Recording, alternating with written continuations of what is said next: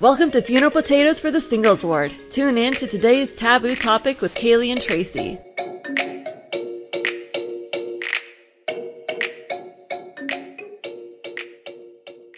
Oh my gosh. Goodness gracious. You know, thinking about the um the facts and fictions episode now, Yeah, thinking about that, I mean, I'm surprised that we didn't do it sooner. a little bit. I'm really surprised at us that it took us this long. it was 27 episodes to do that. That's true. How could we not? And I don't even I think mean- it's on our like original Excel sheet. Of It wasn't. Yeah. Well, like because our podcast is mainly steered towards, you know, singles and talking about how we can help ourselves and each other. We're not here to gossip, Tracy. We're better than that. Sorry, I'm not better than that though. Sure. I know that was me being sarcastic. We're I not better than that. We love our gossip. We're here for all the tea all the time. all tea, all shade. Okay. Mhm. Um. So speaking of tea, Hey. nothing to do with tea, but we actually kind of is. Today we are spilling the bubble tea Hey. about living life inside the bubble of Utah and Idaho, yes. And maybe Nevada. Like that whole little Ish. The area. Utah region, Utah LDS territory. So we thought about this um after our well we thought about it when we talked about um at the beginning of the new year when we had Crystal on the show when we were talking about sex ed and how like Ooh, my sex ed mhm. was so comprehensive and like you didn't have that and neither did Crystal. And Yeah. so we were like, "Huh, I wonder what, you know, what everyone's high school experiences were like." Mhm. growing up in and out of the bubble because like I grew up very dissociated from the bubble of Utah. I grew up in New. Hampshire Mhm. and I have spent my entire life on the East Coast. So I Mhm. am far removed from the bubble. very. uh, And then I have a handful of friends that grew up solely in the bubble and like Mm. just in Utah and never spent time out of the bubble really except for like their missions. And so I was thinking with this and you I know you were thinking the same thing like what are the cultural differences Mhm. between life in the bubble and out of the bubble? So that's what we're going to be talking about this week and next week.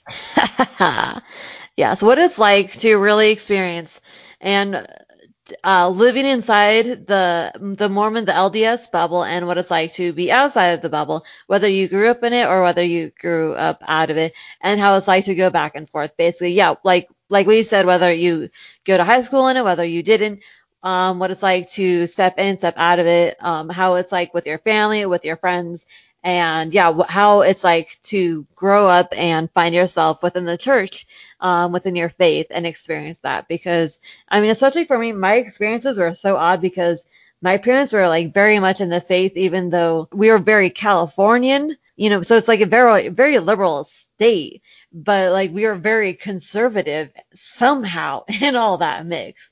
So it was very odd. But then like I went to Utah and then it was like super conservative there. And then I like got to Florida and then I'm like, what is this madness? I love it. Yeah. And it's great. And but I mean at the same time I also got to experience like a lot of like weird things in Utah, but I also saw very much what the bubble was and it's just like, oh, so that's that's the bubble. And it's also why I'm not in Utah right now.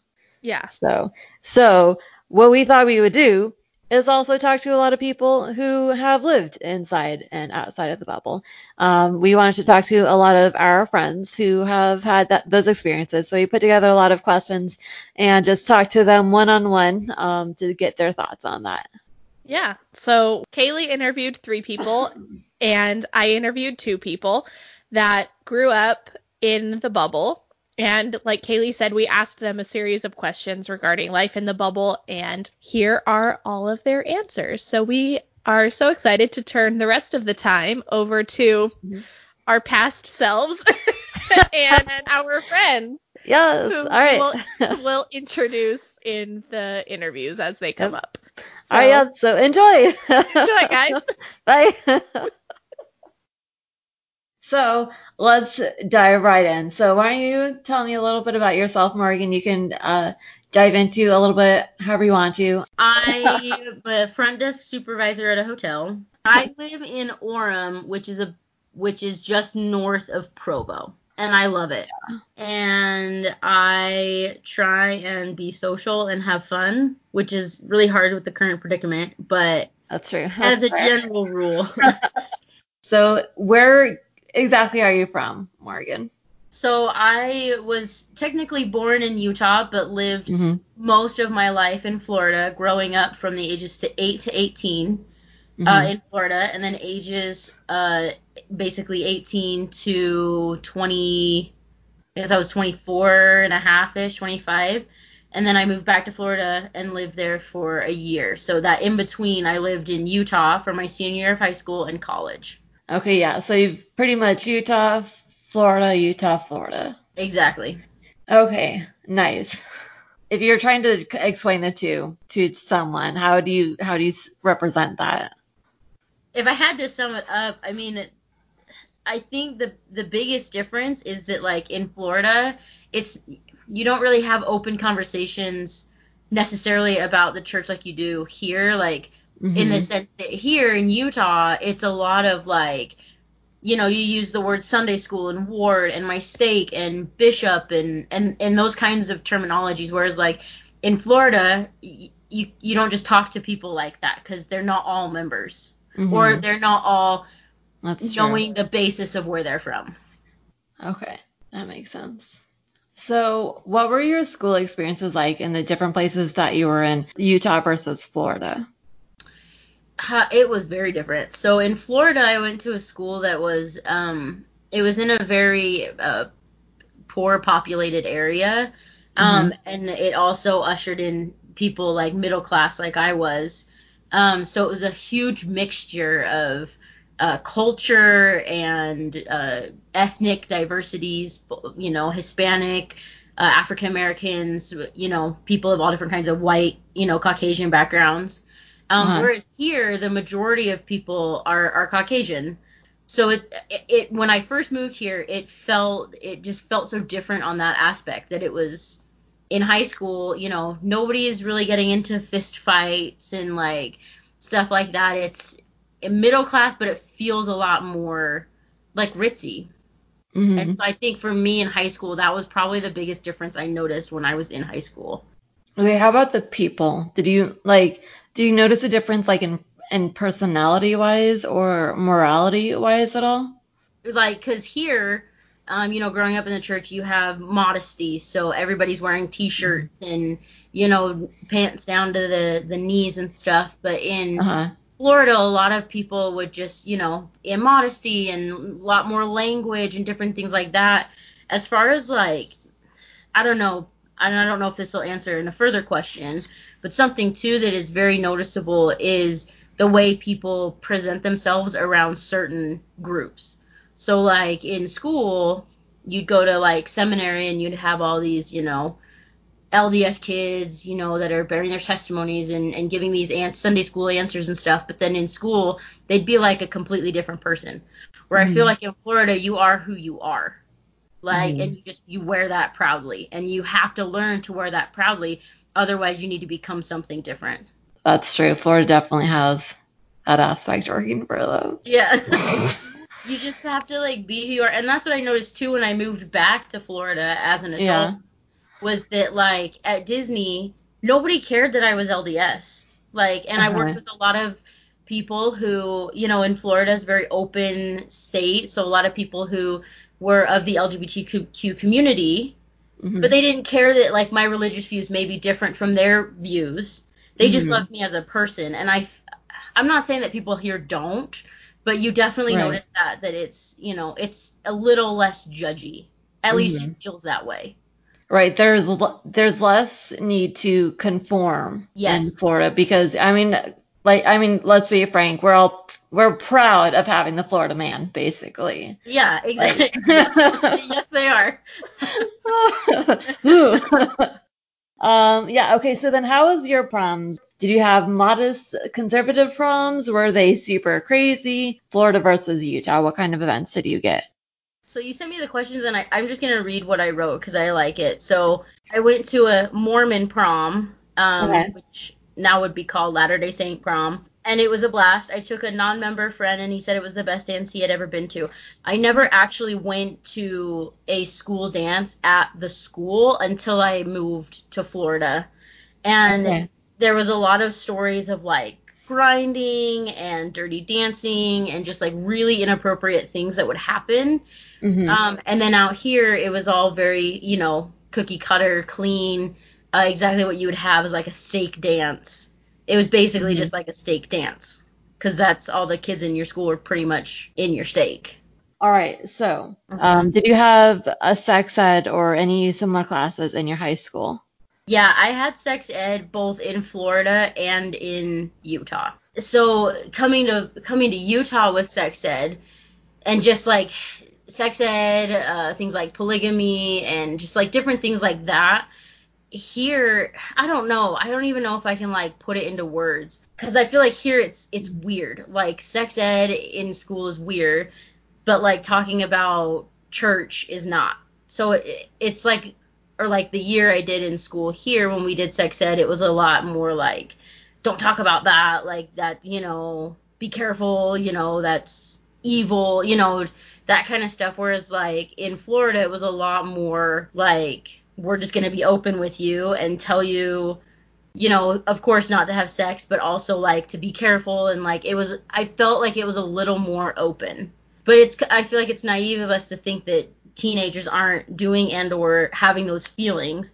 So I feel like here it's a Mhm. lot more of a suppression, like just suppress it, just suppress it, like until marriage, until marriage. Whereas there it's like, Mhm. yes, of course we think you should wait until you're married, or at least if you're not LDS, like wait until you're with the person you know you want to be with long term. But it's also like we're not naive and we know. I feel like that in Florida wasn't really a, a stigma. It was just that's just how it was. Whereas here, Mhm. it felt like it was. Okay. Oh, nice. Wow. Were there any Mormon stigmas in either places? Okay, so in my Florida school, there uh, there were things like polygamy was a really big one. Um, I even once had a teacher that had mentioned it in like in class, pretty much like called called me out because she knew I was LDS. But then like with church things and topics and you know about the church, we all know things about polygamy and things like that. So here it's like, well, that's that's our history. That's fine. Yeah. Whereas there, things like polygamy are, you know, ooh. it's like the best way I can describe it. You know what I mean? I don't even know if that answered your question, and I went on a complete tangent. That, that's no, I love kind it. of like Thank you. how I feel about that. No, that was perfect. Thank you. Yeah, well, and then I think that like really works well because I mean, I think that's one of the main Mormon stigmas, I think, based anywhere because yeah, polygamy is like the main issue, which because there's fundamentalist groups that still really cling to polygamy. So it's Yeah. like, of course, that's the one thing that's they're gonna keep looking for. Okay, so, uh, my last question about high school is just wondering about seminary. So how did that end up working for you when you took it? Was it on your school campus? Was it early in the morning? How did that end up working out for you? yeah, so when I moved to Utah, it was in school. So it was like release time. What? So you basically had a free period, but then you would sign Mhm. up for seminary, kind of like institute in a way. Okay. Um, but yeah, so you would sign up for it, and then it was just you would just be in like a normal classroom setting with your peers that were um that were like just in your biology class, yeah. which was weird for me because I came from a place where it was early morning and there was seven people in my class oh wow. And none of us went to the same schools. Really? Yeah, there was like oh wow. I was the only one that went to my school. A couple people went to another one, and a couple people went to the other high school. Because Man. Okay. boundaries are just so big out of state that it's Mhm. like out of Utah, I should say. That like coming here, it was weird, and I, I can't say that I was the biggest fan of it.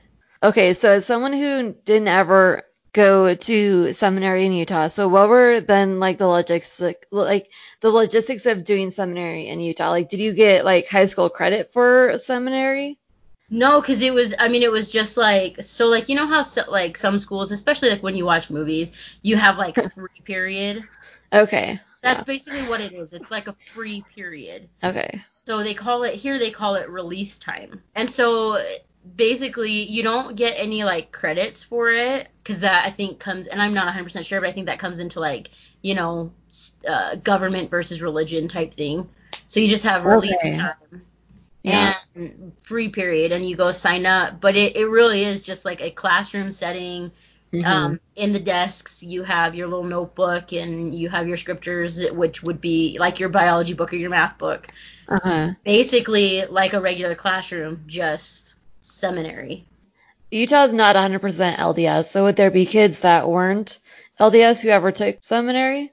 i'm sure there were. I didn't know of any but that doesn't mean just there weren't All right, so you've had, so I mean, you've had a good bit of experience of living within the Utah bubble, but you've also had a good opportunity of living outside of the bubble. But I, I know, um, because of your roommates and everything, you did voluntarily and want to move back to Utah after um, leaving Florida and everything. So I'm curious, though, upon moving back to Utah, did you want to stay in Utah?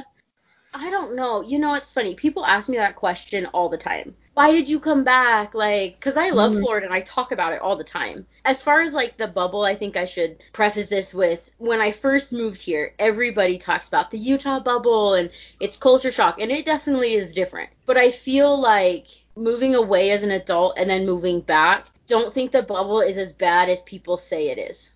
I think that with religion or non religion, a lot of people, no matter where you're at, especially within the church, I guess, all the wards are the same. You come to a ward here, you're going to have the same lady that gossips over the fence, and you're going to have the same kind of a bishop, and, you know, you're Mhm. going to have that same love and family feel for the most part in all my wards that I've had, especially family wards.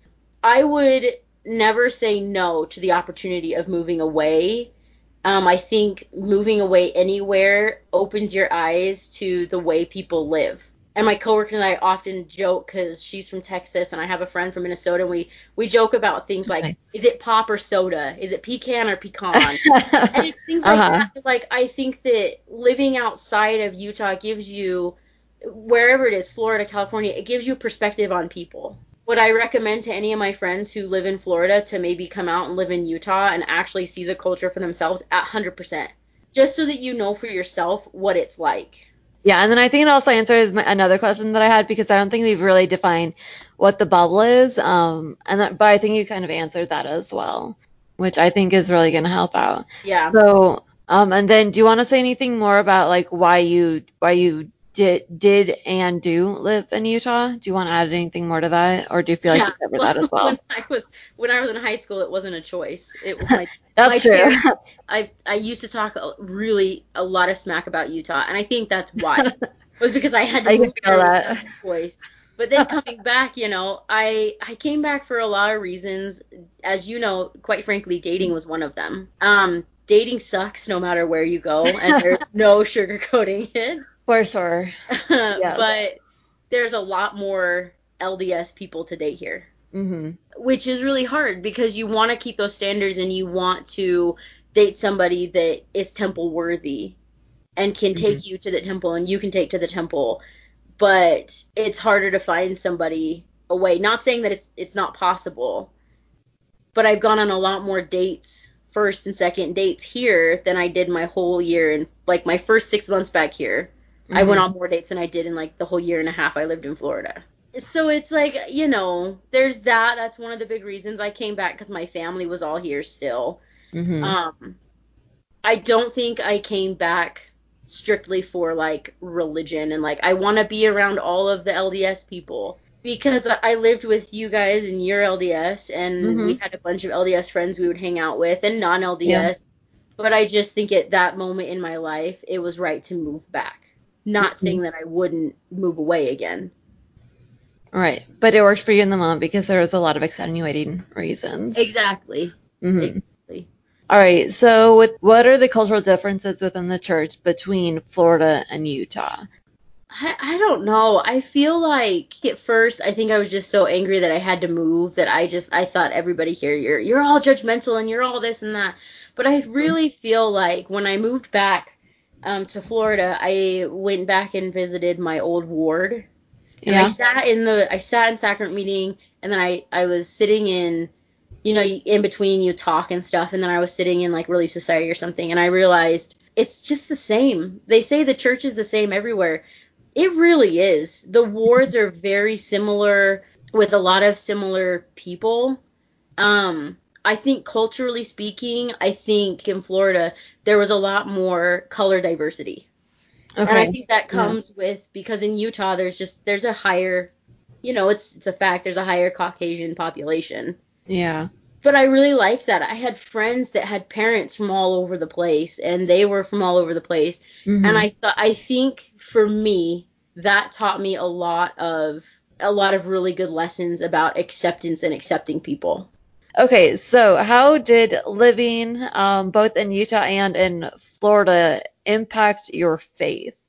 I feel like your faith wavers no matter what. I feel like I definitely had to learn and, and I'm I'm sure people here have to learn this as well.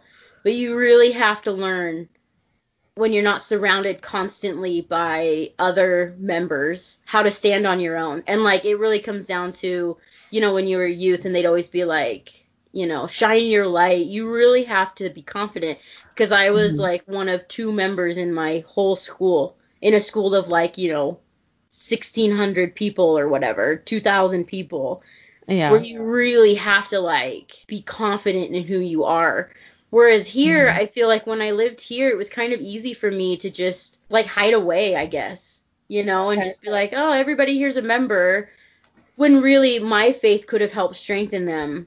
But it, it just, because you know everybody's a member, you kind of feel like, well, I can just hide away and like, not that you don't have faith, but it, it kind of like, you don't feel the need say, to share it. I feel like it kind of dilutes your faith a little bit. Interesting. It waters it down a little bit. At least for me, and faith is different for every person, but of course. But for me, I feel like it makes it easier to just kind of step back and not be as strong sometimes. And not mm all the mm-hmm. time, but uh, sometimes it really makes it easy to do that. Okay. So, in your thoughts, what is the typical view of singlehood and how is that seen it's really hard because it's like, you know, elders of the church always like say, date, get married. Um, but I feel like I feel older here in Utah being single than I did in Florida. Like, which is oh. I'm like the same age, yeah. right? Yes. Like, yes, you are. Year difference, but mm-hmm. but I just feel like being single in Florida. Maybe it's because there are less members, and the majority of the world dates and or they date, but they get married when they're older. Yes. Whereas like in the church, it's almost it goes back to like being a stigma. You get married in college and when you're young, but I feel like I was mm-hmm. never really taught what do you do when you graduate college and you're not married. Mm-hmm. Oh and yeah, I, we're not taught that. You're you're taught to start. You're taught to start a family. Morgan. And, and I don't feel like that's any fault of my leaders because that's how they were taught and that's how you know and so I feel like that's something if I could change the stigma, that's what I would change. I would say, you mm-hmm. know, it's not about when you get married, it's just what you're doing while you're while you're getting there. Mm-hmm. And I feel like it was a big thing where I kind of had to relearn myself and like reteach myself, okay, I can I do this single? Can I move to another state? Can I get a big girl grown up job? Like yeah. that kind of stuff. And I feel like that for me would probably that'd probably be it about being single.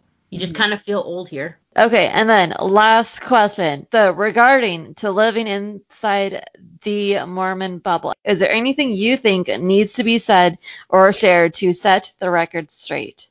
Honestly, Utah, I think Utah is great. I'm not keen on the winters, but it has been a beautiful state. With five national parks and countless other national monuments, lakes, and being so close to places like California and Vegas for a lot of reasonable prices, uh, it has been a great place uh, to have a career, um, especially with like technology. Uh, as far as the bubble goes, I think that it's something that you just kind of have to learn and appreciate and learn to learn to learn people that have grown up in it and just recognize that like everybody has different life experiences whether you grow up in or out of Utah. You can have just as great or just as bad experiences. Okay, awesome. It's a good point. Thank you, Morgan. So if you want to just introduce yourself and then say where you're from. Yeah, my name is Brooke and I grew up in Tooele, Utah. It's about 40 minutes away from Salt Lake City. Okay, For a Utah city or town, how big would you say Tooele was? Is? Um, I'd probably call it a town, Yeah. Okay. but it's getting bigger and like it's not it's not like Orlando sized or anything, but it's it's not super small either anymore. Okay. Cool. All right. How long did you end up living there? 18 years.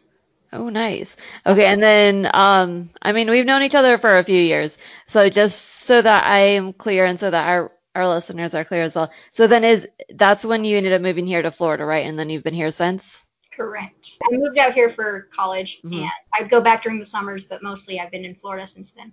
Mhm. Okay, nice, awesome. Okay, so then you went to high school in Utah. So what was high school like? I mean, that, that's a hard one because it's kind of like, well, it was it was high school. I mean, what more do you want from me? But I mean, I was like, there. If we're talking about like kind of like the Mormon community, there are Mhm. a lot of Mormons, but Mhm. Like that's definitely like the religion that it like outnumbers all the other religions in our high school anyway. It seemed, but I mean, there's there's the group of people who are really active in church, and the group group that are like, yeah, my parents were Mormon, but I don't really go anymore. okay. And then the group that they're like, no, I've never been to church. So there still is diversity, but Mormons definitely outnumber the others. Mhm. Sometimes people say like, oh, everyone's Mormon in Utah, and I'm like, that's not true. not even sort of. Right, exactly. Yeah, I mean, I I think the last I saw, it's really only about 40%, which is still a very large number for any given state, but it's still technically a, um, the minority, um, which is important. So, okay, interesting. So then, yeah, so let's dive into some of the maybe what some of the particulars might have been like. So, how was your prom? Was it a super modest or conservative type of prom? Probably, but I didn't go to prom, so I have Okay. no idea. me, Okay. me, and none of my friends went, so I have no info on that for you. All right. No worries. Okay, so then how is the dress code? Let's dive into like some basic things that we could at least figure out then. Um, did you guys have super strict standards for that? Like, did you always have to keep like shoulders covered or, you know, have like BYU rules? Like, I think it's where it's like you can only show off like what three fingers worth around your neck for shirts for girls. That was not a thing at high school. I'm like, Okay. I found out about how strict BYU was. I there are some rules at BYU that I do laugh about where I was like, Uh-huh. that's really strict. But For real. in high school they had like make sure you're covering up essential parts of your body. I was like, your your shorts like um, your shorts couldn't be shorter than I think the rule was like if you're standing up, your fingertips have to or your Mhm. your shorts or your skirt has to be longer than where your fingertips reach. Okay, yeah. leg I or think something like that. basic. Okay. I think Mhm. that's fairly. I, I I don't know. I've heard of that rule in other high schools, so I'm like that sounded normal to me. But I'm pretty sure I was like tank tops were allowed in school, Mhm. I believe. But like I said, most of the people that I knew were Mormon, and we didn't wear them. So Right. I don't Mhm. think you would get in trouble at school for wearing that. Okay, and that makes sense. Well, then, do you feel like a lot there was a lot of Mormon culture that dove into and was integrated into high school? They tried not to schedule things on Sundays. There were groups that tried not to, but Mm-hmm. there, there were plenty of groups who didn't care either. So Okay. but for, in general, yeah, they they don't schedule things on Sundays. Okay, then how about Institute? Did you guys have that uh, integrated as release time? Um, like I've learned about that as um, a few others did in Utah as well. How did that end up working out for you guys? Uh, yeah, we had our own Seminary, sem- did I say yeah, institute? seminary, yeah. Yeah, we sorry. had our seminary building, like the way we were situated, I was like, we had our junior high and our high school were, were right there next to each other. Oh yeah. And there was this little piece of land that was not on either of their properties that the institute build or seminary building was built on. So it was technically off campus, but it was right there, like hmm two minute walk. Yeah, I was like, you could you could either do morning, you could either do early morning seminary, or you could have seminary be one of your periods. Like we had uh, we had an every other day schedule where I was like, you had four classes. You had like eight classes, but you did them four on every other day. One of those could be seminary, which yeah, you were technically you were released a, re- a study period. Basically, it didn't count towards your grade or anything Okay. you would leave you would technically leave the high school for that hour to go to the Mhm. seminary building and then you would come back after that Okay. but it was treated as its own individual class as part Mhm. of your schedule All right. So was there um sex ed in your high school? yes Did you guys have anything like that? Okay. Oh, really?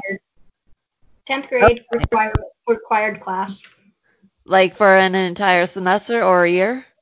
Uh, entire, I think it was a semester. Really? Okay, this is the first one I have heard of. Can you tell us a little bit more about that? um, if you remember anything, I'm really curious now. I mean, we didn't call it sex ed. I don't remember what Okay. it was called, but we had, you know, here's a woman's body, here's a man's Mhm. body, here are things to do, here are all the STDs you could get. I mean, we Just did that in junior high too. rundown. So I was like, the first one was junior really? high, and then we had a second one in high school. Interesting. Did they talk more about like abstinence or safe sex practices? Do you remember any of that? Yes, there was definitely uh, abstinence. They're like, you know, it's better to wait. You're a little Mhm. young. I want to say our teacher said she might bring in a condom to show it to us, but I don't think she ever did. So I'm like, I didn't see it until college.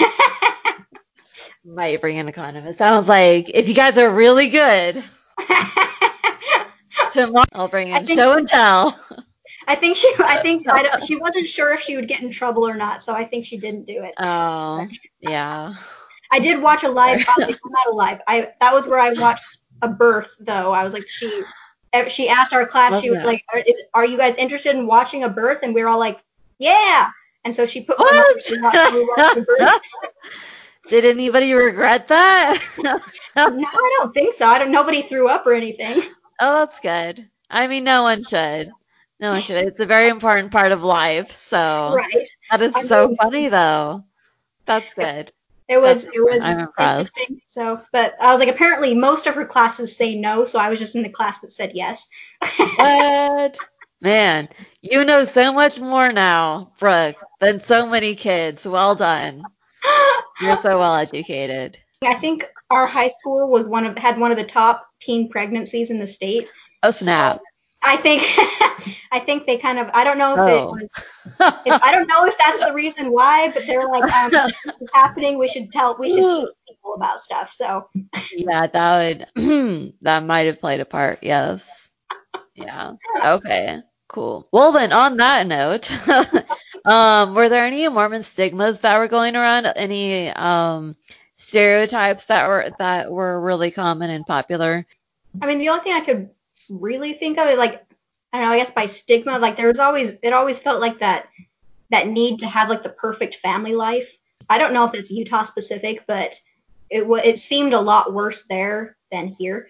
But I also, like said, I was, you know, growing up there versus figuring out how to be an adult here. So it's very different, very different parts of my life. And so I'm like, I don't know if that's Utah specific, but there was definitely a lot of people trying to keep up appearances about, oh, think, oh, things are great, things are fine, and yeah, there's no problems, which I think it's very unhealthy. No, you're you're absolutely right on that, and I think that's a really good point that you made. I don't think I've heard that made, I think, often enough actually about the stigmas about having a perfect family because we do prioritize having families because that's one of the main points about having a family and the the LDS church. Like it's all about having an eternal family. Yep. But guess what? Families are made of imperfect people, which means our families are not going to be perfect. yep. And that's something we need to not only accept but to acknowledge. So that's a really good point. Thank Yeah, you. well, I, I like to. I'm like, there's that idea of a perfect family. I'm doing air quotes, perfect family, Yes. but it doesn't exist. It does not exist, and so I don't know why we always try to, you know, figure it out how to do it. And I'm like, it family should work differently for e- individual, each individual because everyone's mm-hmm. different. So another another one that I thought was really funny that I was like, one of my friends in high school, uh, she was Lutheran. And I was like, we had some great conversation. It, we always we always had fun fun times uh, I bet. and whatnot. But uh, one time, like you know, the seminary building would offer cookies and punch to people. There's like it's like an open house type. Oh, thing. They're like, "Oh, mhm. cookies and punch. You don't have to be a member. It's fine. And we would invite our friend, and she would legit say, she's like, I think I'll catch on fire if I set foot on it. I'm sorry if that's the impression that we've been given. oh no. You. I'm like, you will not catch on fire. We're all Christians here. You're all welcome.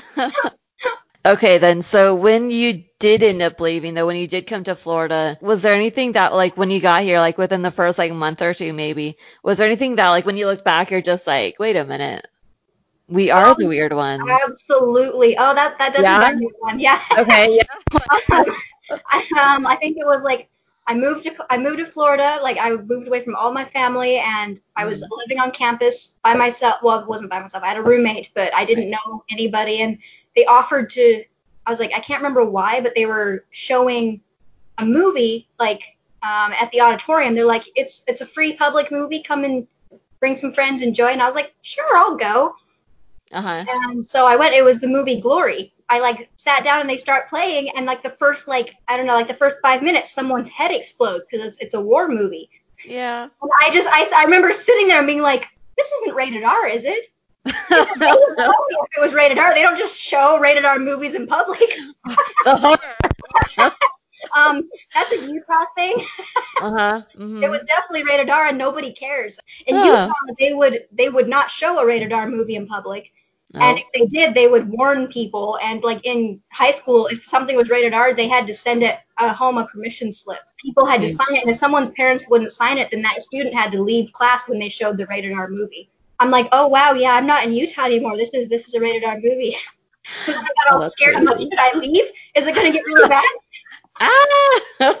I, I decided to stay. I was like, I'm gonna, I'm, I'll stay and I'll see how bad it is. But that was like the only part in the movie that I was like, you know, shell shocked from. I was like, what? okay. That's a great movie. It is a really good one. I'm glad you showed it to me. That's funny. Um, okay, so then before you did leave, did you plan to stay in the Mormon bubble? no. No? I Okay. was, So, I was trying to get out as soon Yeah. as possible. I turned 18 and I'm like, see y'all. Peace out, suckers. right? That's funny. Um, so did you do you ever plan on going back though?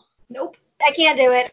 Some people enjoy being around that many people of the same religion, but I enjoy Mhm. more diverse groups Mhm. of people. And so I'm like, I enjoy talking to people of other religions and people who don't have religion and people that are just from other parts of the world. And so Yeah. I don't, I don't plan on feel going back. I mean, I visit my parents and my friends and whatnot, but it's Right. a great place to visit. I highly recommend visiting because we have all the national parks. Utah is gorgeous. I mean, yeah, th- there is a lot to enjoy in Utah as long as you know you don't stay there forever. Although, granted, I have said, like, given the correct circumstances, I would be willing to return, but they would really have to be, it'd have to be the Lord saying, this is why you're going back, and here are all these reasons, and this is why. Like, I would need, like, a well formulated essay to be like, you're doing this. I have plenty of friends that like when I was in college, they, they their their Mhm. whole goal was to move into the Mormon bubble because they were Really? tired. They were tired of living like being like the only member in their school. They were tired Okay. of doing that. They Mhm. wanted to have the community. Okay. And mhm. so I and they- I, like I said, they they moved off to BYU and got married and stayed, and they love it. So I'm like, Mhm. it just depends on the person. Mhm. I, I had enough of I had enough of that community, 18 years of it. I'm like, I know, I'm, I'm okay. Okay, and that makes sense. And then during those 18 years, though, did you already believe that the Mormon bubble exists? Uh, yeah, I was I was pretty sure that it was a thing, but I wasn't really sure about how bad it was. So between um, Utah and Florida, Brooke, did you notice a cultural difference within the church? Uh, yes, the one that really comes to mind. Um, again, like uh, when I was in college and I was talking to a friend and her husband, kind of they they adopted me, kind of. Yeah. and they became my Florida. They became my Florida mom and dad.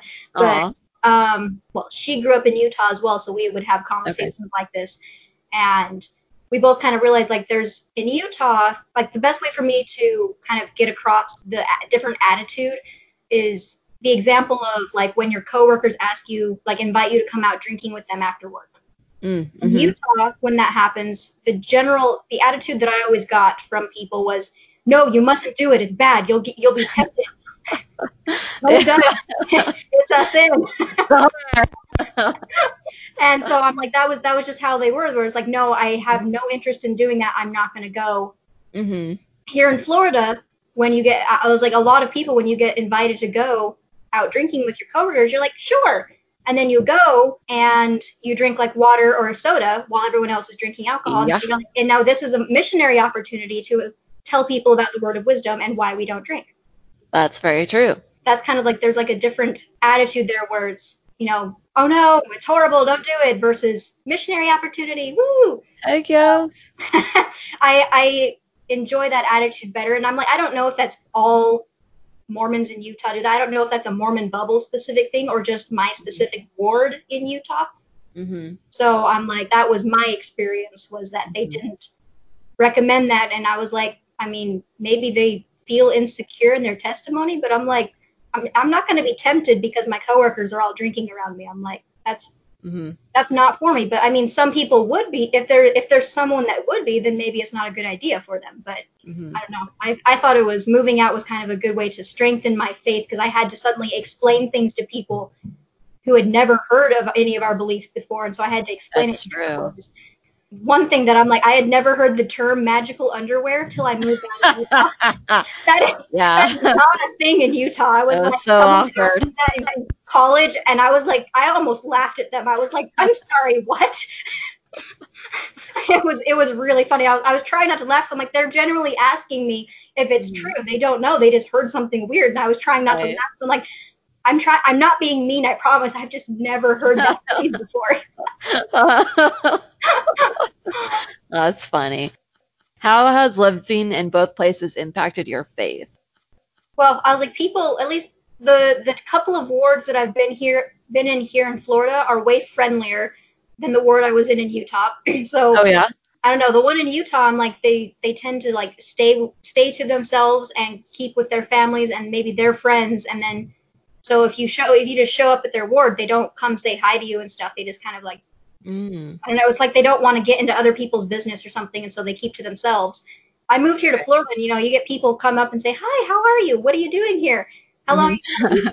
Stuff like that, and so there are uh, people, at least the couple of wards I've been in here, are way more willing to approach a stranger and ask them what they're doing here in a way, in a nice way. Like I said, it's not a "What are you doing here? Get out of here."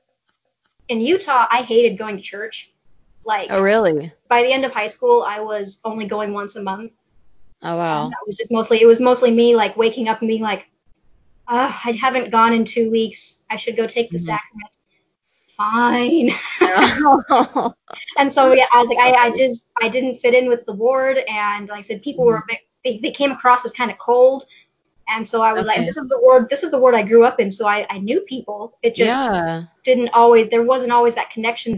It was a struggle going to church, and I moved to Florida, and people were way more welcoming, and I was like, oh, thank heavens! And I went to, I went to church like every week, and I would feel bad about not going, and so I'm like, I really enjoy church now. So Mhm. that has been who knows if I would have kept going if I had stayed in Utah. I'm completely fine with the idea of someone, you know, exploring around different wards because sometimes you just Mhm. there are wards that, like I said, sometimes you just don't quite fit in with them, and Mhm. it's Yeah, it's harder, okay. it's harder to enjoy it if you don't quite fit in. I mean, you should still go Right. to church if you can't find another one. I honestly see nothing wrong with finding the ward that works for you. Mhm. Um, so what have what's your, been your experience on the typical view of singlehood, and how is that seen in the cultures that you've experienced, whether or not it's positive or seen as a problem? Well, I was like, since I moved out of Utah so quickly that I'm like, I've never really been, you know, single in Utah. I That's mean, true. there's the whole, you know, when you turn 16, you're supposed to start going on group dates and stuff, but I didn't do that. So I'm like, I have like zero zero dating experience in Utah and like living living as a single person. So I'm like, that's kind of Uh-huh. not something I've have a lot of experience with. And I like I have one friend who like she goes to a family ward and she feels judged by being single. Like she's like I, she's like I don't feel like everyone keeps asking things about you know why am I Ugh. stuff like that. And I'm like Yeah. Honestly I've heard about that in Florida too. So I think that's probably that's a thing in general probably. But I Unfortunately. also have a yeah. friend in Utah who goes, she like visits her family ward and she says she feels fine. Like people are okay with it. So I think it probably Okay. depends. I mean, I feel like as a church, you know, they like to push us to try and get married. They don't Mhm. want us to be single for the rest of our lives, but I do appreciate the church for setting up, you know, like young single adult wards and singles singles wards once you reach, you know, 31 and up. So I Mhm. think that's a nice way for the church to try and be like, you know, we we understand that being around married people all the time might be a little difficult. Here's your here's a group for you. So I'm like, I at least Yeah. find it helpful. Do you think that there's anything that needs to be shared to set the record straight? Um, yeah, I was like, the, the a, question, a question I got my first year here, I got asked if I had more than one mother. First off, um, I, everyone only has one mother. Let's just clarify that terminology right there. But Uh-huh. because you can only be birthed by one person, so in the most literal sense, you can only have one.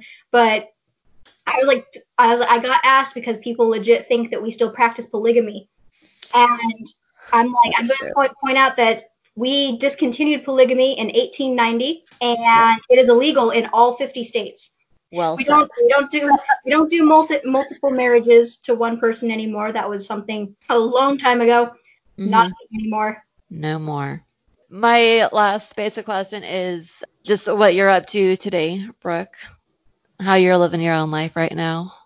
You know, it's going pretty well. I'm trying to get a novel published, or I'm trying to work on it so that I can offer it to someone who will hopefully say, "Yeah, we want to publish this." So Mhm. I don't I don't want people to think that I'm super far along on that process. It's still super early, but yeah. So I'm like that's been interesting, and then God is trying to put me onto a different path anyway, where He kind of wants me to get more into teaching rather than some of the data analysis stuff that I've been doing. So I'm kind of like, well then, I don't. know. Alrighty.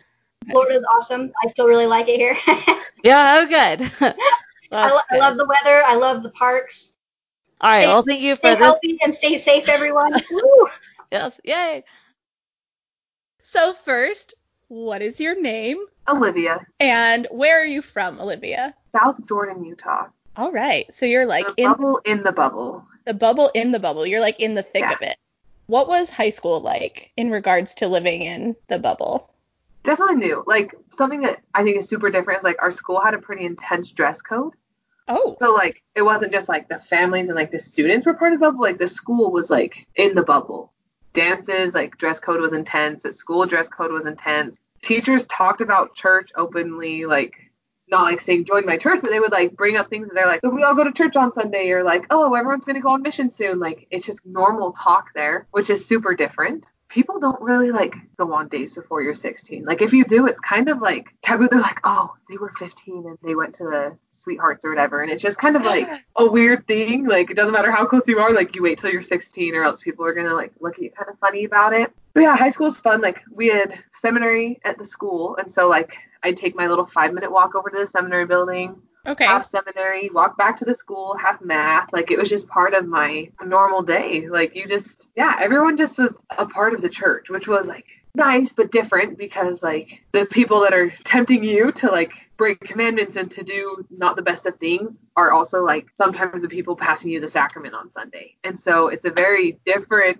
situation because you're like, I see you up there, but I know what you did last weekend. And so you're like, trying so hard not to be judgmental because you're just like I know what you did, but Yeah. you're there, so like either I don't actually know or you're just doing this because you feel like you're supposed to. So that was very interesting to have someone of your own faith or that was supposed to be living the same principles as you doing very different things. It was a very different kind of temptation. So we've had a joke running on like the East Coast for years and years and years, and I I've been saying this since I was in high school easily. That trope of like you live in Utah and like Brad is at a party on like Friday and getting drunk or like smoking weed, and then on Sunday he's passing you the sacrament. So that like it's not a joke, it's 100% true. I mean, it doesn't happen all the time, but it definitely like in the summer before like we all went to college, like when you were going around to different wards, like going to like farewells, you'd see like other people from school up there like doing the sacrament, and you're like, what the heck? Like of all the things that I heard about you in high school, like this surprises me that you're even here in the building, Oh my gosh. let alone passing the sacrament. So it's just interesting. But then you do, you're sitting there and you're like, oh my gosh, don't judge them because like maybe that all was a lie, or maybe they actually don't do stuff and they're just there. But it was just always there's just so Wild. people and still have parties and it's just the members at the parties too so That's wild. Okay, so tell me more about your dress code in high schools. Um so dress code at our school like no tank tops ever. Your shorts normally had to be like mid thigh or longer. Um dresses had to go to your knees. Mm-hmm. i mean we couldn't wear like hats. Your shirt had to be like high enough. But sometimes the dress code was like huge. And like some people got dress coded more than others. Like i got dress coded a lot. And i was like a very modest person. But i have like long legs. So shorts that were mid thigh to me look a lot shorter than shorts that are mid thigh on someone else. And so Yeah. yeah, it was fun. And then for like dances, we also had a dress code, which was also weird. Like you could wear a shirt that was like strapless, but it had to go straight under your armpits and around. Like, it, Yeah. but you couldn't wear a shirt that went like that, but had lace up over the top. What? So they had like a thing against lace. I don't know why. It was so weird. Yeah, like our homecoming queen got kicked out because she had a long sleeve lace dress. It had like a sweetheart neck and then like full lace, and she got sent home early. What? It was crazy. And there were girls with like strapless dresses, and you're like, I don't understand this rule. That's crazy. Okay, so then with that, then your prom had to have been super conservative also. Like at Oh, least yeah, in like- dress. Yeah, it was like that's where the interesting like strapless rule came in though, because like you'd see some dresses and you're like, that is about to fall off of her. Like there is no way. But like it would end up people like they would just check your dress code basically at the door and like maybe catch you throughout. But you would see a lot of like sneaky stuff for people to get dresses in. Like there was one year where they were like protesting it and all the girls wore like sweatshirts over their dresses walking in. Mhm. and then when they got in they took their sweatshirts off so that was weird but um i mean you see the classic like mormon silk cover up. You know they're hideous. Those yeah, they're awful. there's always a few girls with that but not like the majority. I don't know. A lot of people did did wear just like tank top dresses Mhm. just because it's hard to find other ones. But it, it was funny. They were really only strict about it while you were walking in with your ticket. Mhm. and once like they have your ticket they were kind of like okay she's fine. It looks fine. And then they go in and it's all crazy. Because you know what it is? It's the lace. The lace is what distracts the boys It's so shoulder, provocative. Yeah. They go nuts at the sight of lace, you know? Like basically lingerie doesn't basically matter where the lace is every man I know says the same thing that lace is more provocative than boobs and butts. Just Exactly. lace. Just the sight of Uh-huh. a lace. Yeah. that's the thought Did you have sex ed in your high school? Yeah, we did. It was part of our like health class, so there was like a unit. A paper went home and you had to like have your parents sign to even say that you could like be in the classroom for it to be taught. So you could like opt out of it if you wanted. What? So like I think in all my years I had one girl opt out. But she actually wasn't part of our church. She was part of she was a Muslim. So that was interesting. Okay, that that So- I kind of understand more. yeah, so we were like, okay. But um yeah, so I've only ever had one person opt out of it. But um Utah is actually one of the few states that teaches abstinence over like safe sex. So basically our class kind of goes or they like teach you all the STDs and then they kind of tell you, so like yeah, if you have sex before like you're married and with lots of people, you'll probably get an STD or you'll get pregnant. And that's pretty much how the lesson goes. And it sometimes felt more like a fear tactic of like, Yeah. if you have sex before you're married, you will get pregnant. And you're like, oh my gosh, I'm, I'm going to get an STD or pregnant or both. Like, we can't do this. Sometimes I feel like way more on like the abstinence and like a little bit of safe sex. And so it's just very different lesson of more like, don't do it instead of, if you're going to do it, be safe. So It sounds very much like Coach Carr in Mean Girls with the whole like if you have sex, you will You get will die. pregnant and die. yeah, they go through like all the bad things that can happen, and they're just like, just don't do it. And you're like, huh? And it seems it's very similar to like the drugs talk. Yeah. They're like, yeah, all these bad things can happen if you do drugs, so just say no, just don't do drugs. And you're like, okay. But then I think for like the kids outside of the church, like they're probably like, What? like you're telling me to do what Yeah. until we're married? Like it just. I think that's when we're like, the church just split in with the government a little bit, and they're like, yeah, just abstinence until you're married, and you're like, okay. you said earlier like you were in the bubble within the bubble. So like what Oh, are yeah. your thoughts on the bubble in general?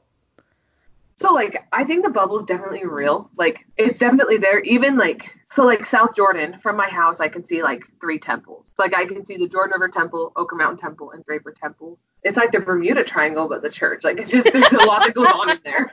Like we actually have like one neighbor or maybe there's two neighbors on our street that aren't members. Like there's people that aren't part of the church but like the church like is so you're so involved in the church like it, what you do like your wednesday nights at church your sunday nights like just church all the time. But you're just surrounded by people that are part of the church. And so it's almost like self-created in a way though because there's like so much comfort in that. Like all these people around me like are parts of the church. Like it's so nice. Like i can turn to them with questions and we're all going to have the same activities and we're all going to be going and being a part of this one thing that's going on. And so like but yeah, so like we're just a little like sheltered in a way. Like there's good things and there's bad things. But definitely like I was talking to my mom about this when you sent me the questions and we were kind of talking about like the race. Like there's you don't see a lot of other like races. So like when I went down to Dixie State, which is still in Utah, but just like Dixie's like kind of the outcast of the Utah colleges because it's just known as like the the party school, but it's still like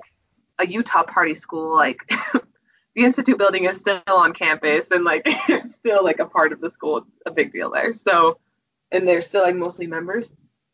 But what was different was there were a lot of like African American people, and I literally called my mom like two or three days in. I was like, Mom, there are so many black people here. Like I have never like been around this many people like other races. South Jordan is just so like white. Like we have Yeah. random Hispanics, like random Asian people, but it's just like a lot of just like white European people. like Mhm. it's just how it is, and so it's very like bubbly in that case too. Like there's just the bubble is just tight. Like there's just it's hard to get out of because you go and you're like, oh, like people are asking me questions now, and we kind of have like that security of like one. I think people in the bubble feel like they don't have to do missionary work because they're like, eh, everyone's already a member. Everybody already knows about the church. Like if Yeah. they want to know, they'll ask, and so it's just like they feel like safer Mhm.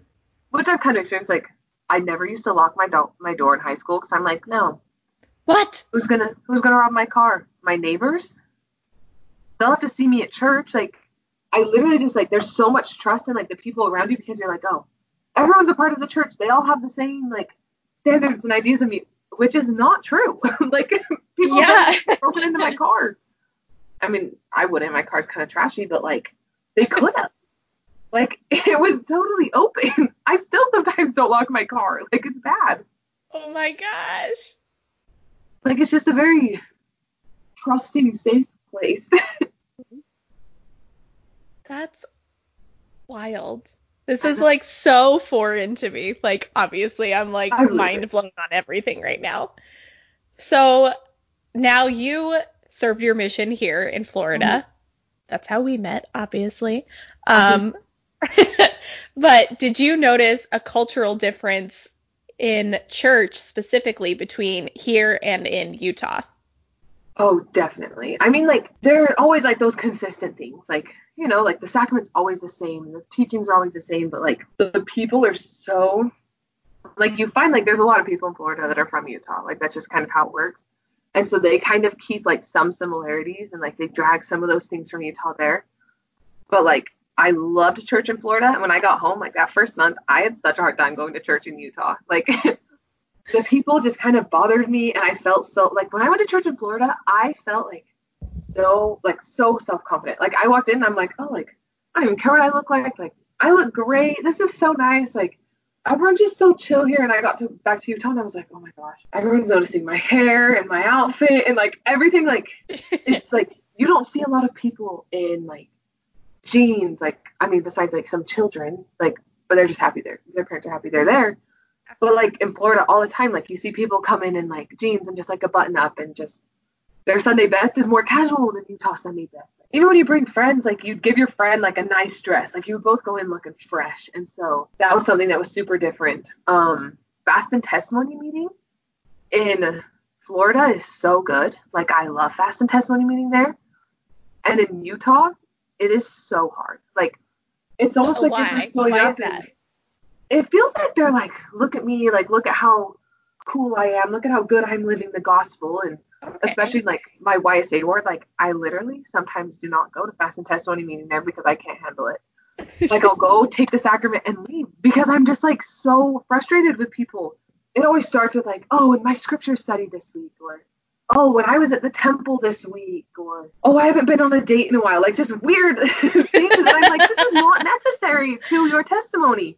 Yeah. And they're just kind of showing, like, look at me, like, I'm living the gospel. I go to the temple. I study my scriptures. I pray all the time. And you're like, okay, but, like, what's, like, your relationship with God? Like, what's your testimony of Jesus Christ? Like, I understand that these are things that got you there, but that was not necessary information for you to bear your testimony. And so it sometimes feels like people make it like a competition. Like, oh, my testimony is going to be better than theirs. And, like, the testimonies start out, like, solid and, like, two, three minutes. And then, like, they just get longer and longer as the meeting goes Oh, yeah. because they're like, oh, and to add on to what this person said, and add on what this person said, and it's just like every week you're like, you just added on, but it was not relevant what you added on. Like, also that's not what testimony meeting is, and so it's just very interesting. Like it feels almost like competitive sometimes. Whereas I feel like in Florida, like every word I had, the bishop would start the testimony meeting by talking about like the importance of like testimony meeting and how like it's to be focused on the Savior and gospel principles and like not really anything else. You just talk about like the gospel and they were so like I always left feeling so good. And like by the end of my mission, I like wanted our people that we are teaching to come to testimony meeting more than any mm-hmm. other day. Whereas like here, I would cry if I had a non-member show up on testimony meeting. Like I tell them church was canceled. Like it just is like too risky. it's so hard. How did growing up in Utah impact your faith and help you or hinder you in building a testimony of the gospel? Um, I definitely think growing up in Utah did help me with my faith because I found like little things like it was so easy to talk about the gospel because you didn't have to worry about like saying the wrong thing because you're like, oh, I'm with this non-member. Like, what if I say something wrong and they have this bad idea of the church? Like, you didn't have to worry about that because the people you were with were members. And so I had so many like random, like impromptu, like discussions on the gospel with okay. my friends all the time. Like we'd be at sleepovers and we're sitting there and one of the friends would be like, let's hurry and read our scriptures. And you're like, oh my gosh, yes, of course we should do that. And so like you're having a sleepover and you like stop and read the scriptures at a sleepover my friends are able to have like such a big impact on me because like their testimonies were so strong. I loved like girls camp. Our girls camp is really well, our wards wasn't, but like stake girls camp was huge, and so you'd be surrounded like by all these young women that were just like trying to live the gospel. And there's so many incredible leaders, and then I think my testimony grew like the most at like youth conference and girls camp and places like that where it was just like all the youth like you just felt like this it was like empowering to see all the youth that shared the same faith as you um, I loved seminary during the day. Like I do not think I would have gone to seminary if it was in the morning. Yeah. Like if it was early, it would have been like a great challenge for me. It was a little weird. I like tried to take two seminary classes because I had like open class periods and I was like, I wonder if they'd let me take it twice and they wouldn't. Whatever. Rats. but like I loved seminary. I loved being able to go and just like have that escape from school and just like have that moment where I could just like talk about the gospel and learn about the gospel. And I think I learned more there than like in my ward. Sunday school was so hard for me. I lived like around the corner from the church, so I would just take Sunday school as like break time. And we just walk home, get snacks, and then come back for Young Women's because Young Women's was great. Yeah. And so I definitely think being surrounded by members and being able to just like openly live the gospel and not feel like it was for anyone like but yourself was super cool because I didn't feel like I was living the gospel to be an example. I was living the gospel because I wanted to live the gospel. Mm-hmm. And it was normal. It was nice to have it be like a normal thing to live the gospel. So you create this habit of like not using crude language, like being obedient and righteous. Like it was kind of a normal thing to do. And if you weren't, you were almost an outcast for not living the gospel. Like that was like noticed more than living the gospel. Whereas I feel like in other states it's kind of backwards. Like if you're living the standards yeah. of the gospel, it's like you're standing out and everyone's noticing you. And so I think that's a big difference in like the bubble is that you stand out more if you're not living the standards of the gospel than if you are. Okay, that actually makes a lot of sense. That's really cool. That's a good way to think about it. Awesome. Okay, we've talked about your past and high school and growing up in the bubble. So now what is the viewpoint like now as like a YSA in the bubble? Um it's rough. Like the singles wards here are really rough. Like everyone is just so eager to get married or so eager to like not date at all. Like I feel like it is like one or the other. Mm. Where like you talk to a guy and he's either like, I'm not trying to get married anytime soon. I'm trying to just date as many girls as I can and just do my own thing, or like I want to get married within the next like six months. Marriage is definitely talked about like daily. Like and like dating and like my Instagram feed is just full of people getting engaged all the time. Everyone is getting engaged. Yeah. Like that is the thing to do. You're not, what are you even doing? Like I was talking to one of my friends about it. You feel like, am I like I'm 21 years old? Like I'm still a child. Yeah. I can't even put the car. But like sometimes like like I feel like I'm behind the game. Like I should have a serious boyfriend and I should be getting ready to be married. And I'm like, oh my gosh, like that is not normal. Like we should not feel this pressure at 21 to be married. Yes. Like our life is just starting. Like, what the heck? And there's so there's a lot of pressure to like move like fast. There's just a lot of pressure from people at church and like your friends and everybody. Like I have friends that feel like they have to set me up because I haven't been on a lot of dates and they're like, Well Liv, you should be dating more and I'm like, But I'm happy. Like I'm okay. I'm just chilling, kind of figuring out my own thing. Like, do I like Yeah. should I really or can I just like take my time? And they're like, Oh yeah, I guess like you're fine, whatever and I'm like, Okay. So it's just a very pushed thing, like marriage and dating and all of it and like all like the church like dating apps, they're awful. Yeah. They're all terrible. They're terrible. They're I think I don't know, I haven't used them in other states, but I feel like they're worse in Utah. Like really? all the guys on are just so like stuck up and like I literally had a guy that but he basically told me like he would love to see us get married in the near future. The first message. What? I was like, oh, that was bold. I did not message him back, but I was like, that was like a bold comment where I feel like anywhere outside of Utah, someone would be like, excuse me, you want to get married in the near future? But what? he, it was just like, and I was like, huh. NCMO is a big thing in Utah. Like so many people would just be like, hey, you want to make out? And I'm like, excuse me? Why would I want to make out? But they're just like, there's either aggressive, like no commitment issues at all, and they want to immediately commit, or again, major commitment issues, and they're like, I'm never committing. I'm just gonna make out with all the girls. Yeah. I just feel like we don't have a good middle ground here. I just haven't found it. From like a couple of my friends that have either grown up in Utah or went to college in Utah, they've all said similar things where like you either have like the super righteous people that are like desperate to get married as soon as possible, or you have the super inactive esque people that want nothing to do with marriage anytime soon. And then like if you're lucky, you find someone that's like in the middle, but it's like three out of 4,000 people. yeah. And that's the thing, is you're like, there's a lot of fish in this little pond. Yeah. but there's just like not good fish. there's just not as many good fish in this pond. Like you can catch a lot if you want to, but it's just not the stuff you want. Oh. Oh my gosh. Okay, so basically singlehood is either like super hyped, like yes, be single forever, or Yeah. oh dear lord, never be single, like get married, fix that. Singleness is a disease. Okay. When I feel like you get to a point where you're like, man, I just want to get married so I don't have to be a part of this uh, singlehoodness. Like I don't want to be a part of this single squad because it's a disaster and I just think it might be easier if I'm just married. So you really just change your emotions every day of what you actually want to be.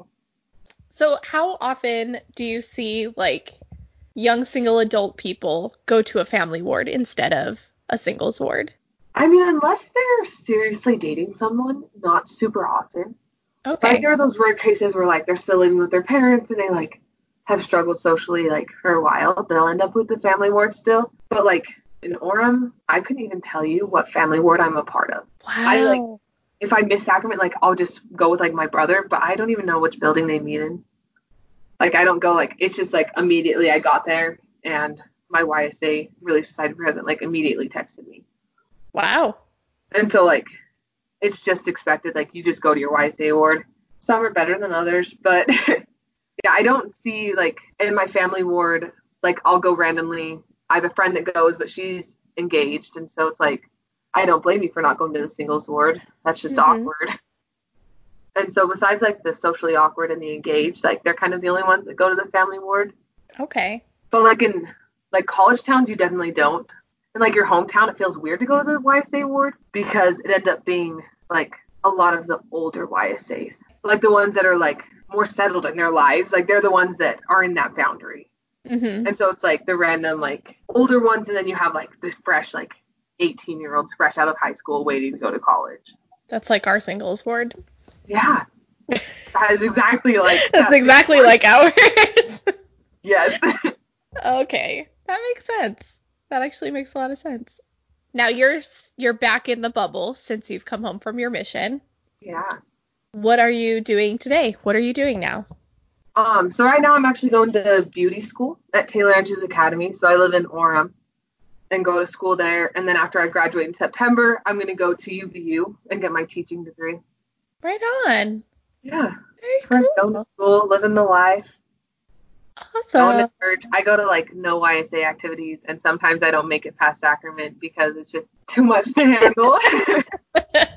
I mean, I feel that if I wasn't the Relief Society president, I would be in the same boat. So yeah, I never thought I'd be this person. They don't want you to be another return missionary gone inactive statistic. They're like, we gotta save No, her. it's true. Oh yeah, it's definitely all the true. time. Oh yeah. Oh yeah. Before we wrap up, do you think there's anything that needs to be shared to set the record straight about living in the bubble?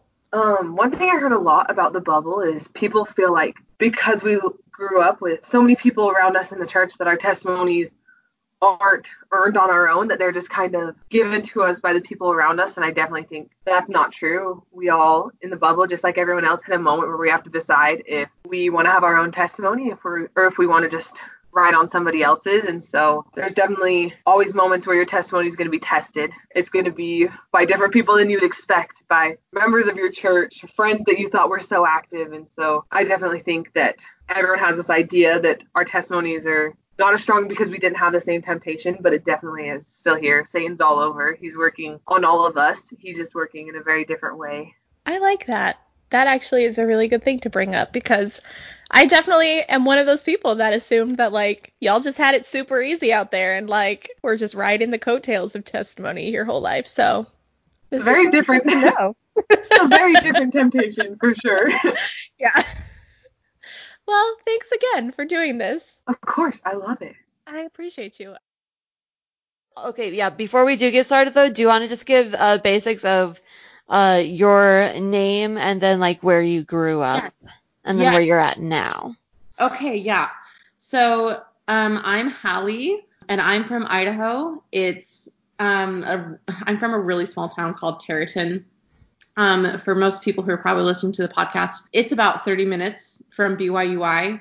So if you know Rexburg, I'm a half hour away from it. That's where I grew up. Was this tiny little farm town that had no stoplights, and oh my gosh. yeah, it is puny. You blink and you miss it. I am 25. I am married, so don't come for me, singles. I, I was That's okay. We still love you. good. I'm, I'm so glad to be accepted by the single community. I but anyways, yeah. So, um, and I live now in Florida, in Orlando, with uh, my husband and our little dog, our fur baby. Okay, so yeah, so we invite you to talk about how you did grow up uh, living in the bubble. So yeah, let's dive in, and you can tell us all about what high school is like, and uh, you can yeah dive right in. Tell Dive us right all about it, girl. That sounds great. I am so ready to spill this. Um, okay, also, I feel like, I, have you ever seen like Unbreakable Kimmy Schmidt? Like, I don't think I've ever had a more relatable, that's me moment than like to the city and realized that she was in a cult. And like, okay, I'm not in a cult, but like, the absolute suffocation of the bubble sometimes, sometimes Mhm. like clouds your vision and you come out and you're like, oh my gosh. Freedom, fresh air. Yeah, it really Oh is my gosh. one of those moments. Um, anyways, so I grew up in this tiny little town. Um, and there are some nuances for the fact that like some of my experiences come from the fact that I lived in a small town. Others come from the fact that I live in Idaho. Others Mhm. come from the fact that like I'm a female. So hopefully I can like you know separate that the you know the fat from that those things and talk about my experience um what it's like to be in the Mormon bubble. But um Right, right. my high school like I said was really small. Um I had a graduating class of 50 people. So That's so cute. yeah, I know. Right? So That's it's not just like you knew people's names, you knew their last names, you knew their dirty little secrets, you knew their social Mhm. security numbers, like you knew everything. Yeah, so it was really small. Um, I remember like for seminary, we early morning was not a thing. Like I didn't realize that that was a thing until I left for college.